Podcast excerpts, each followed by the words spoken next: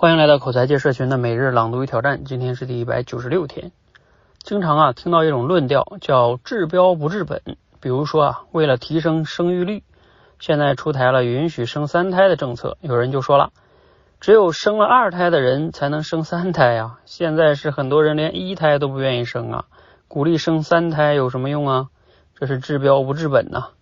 再比如说国家对课外辅导机构进行监管，有人就说了。教育公平问题不解决，监管课外辅导班有什么用呢？治标不治本。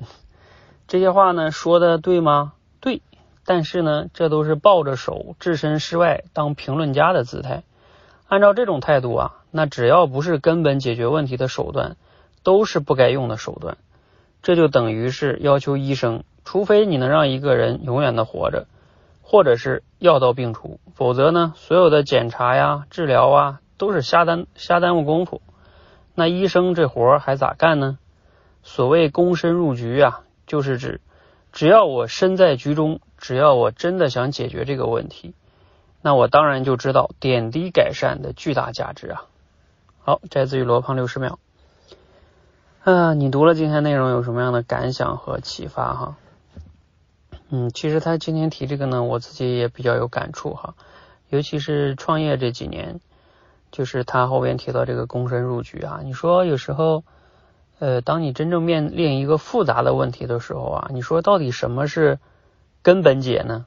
就从根本上解决问题呢？有时候因为一个问题的就是产生，它是有很多因素导致的，甚至是很多因素相互叠加在一起导致了一个问题的产生。然后你说我就是一定要判断出它的根本问题、根本原因，然后彻底解决。呃，有时候其实你从，也许是你的认知能力有问题，也许是就这个问题太复杂了，你确实在短时间内找不到一个解决办法，呃，或者说一个确定性的解决办法，是吧？那这个时候就像这丁说的，你不能不做吧？嗯，你看，比如说像我们中国当时的这个改革开放，是吧？就连我们的这个邓公哈，那么伟大的人都都说要摸着石头过河。啊，都要走一步看一步，都要这个叫用这个特区的形式，是吧？先试试吧，啊，试的好了我再推广，不好不好我再换嘛，嗯，你看就是其实都是一种快速迭代，他也不知道这种方式是不是一定是对的，嗯，那你说他是不是根本解呢？不是啊，啊，所以嗯试好了再推广，这也是一种很就是很很好的理念嘛。嗯，包括你像，呃，我们最开始做这个演讲口才培训也是一样。哎，你说这个东西的根本解到底是什么呢？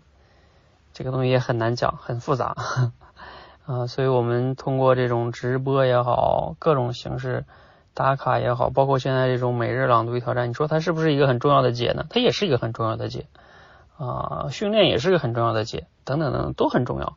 就是我说的，为什么这些因素它要相互叠加在一起，有个很多结果才会产生。如果你非得要找到某一个根本解，可能你有时候反而陷入到这个死胡同里就出不来了。啊，希望呢今天这个内容对你有所启发哈，你也可以联系你现在的工作生活是吧？比如说婚姻问题、教育孩子的问题，你说什么叫根本解？有时候确实也很很难说有一个根本解是吧？啊，我们都是在叫什么？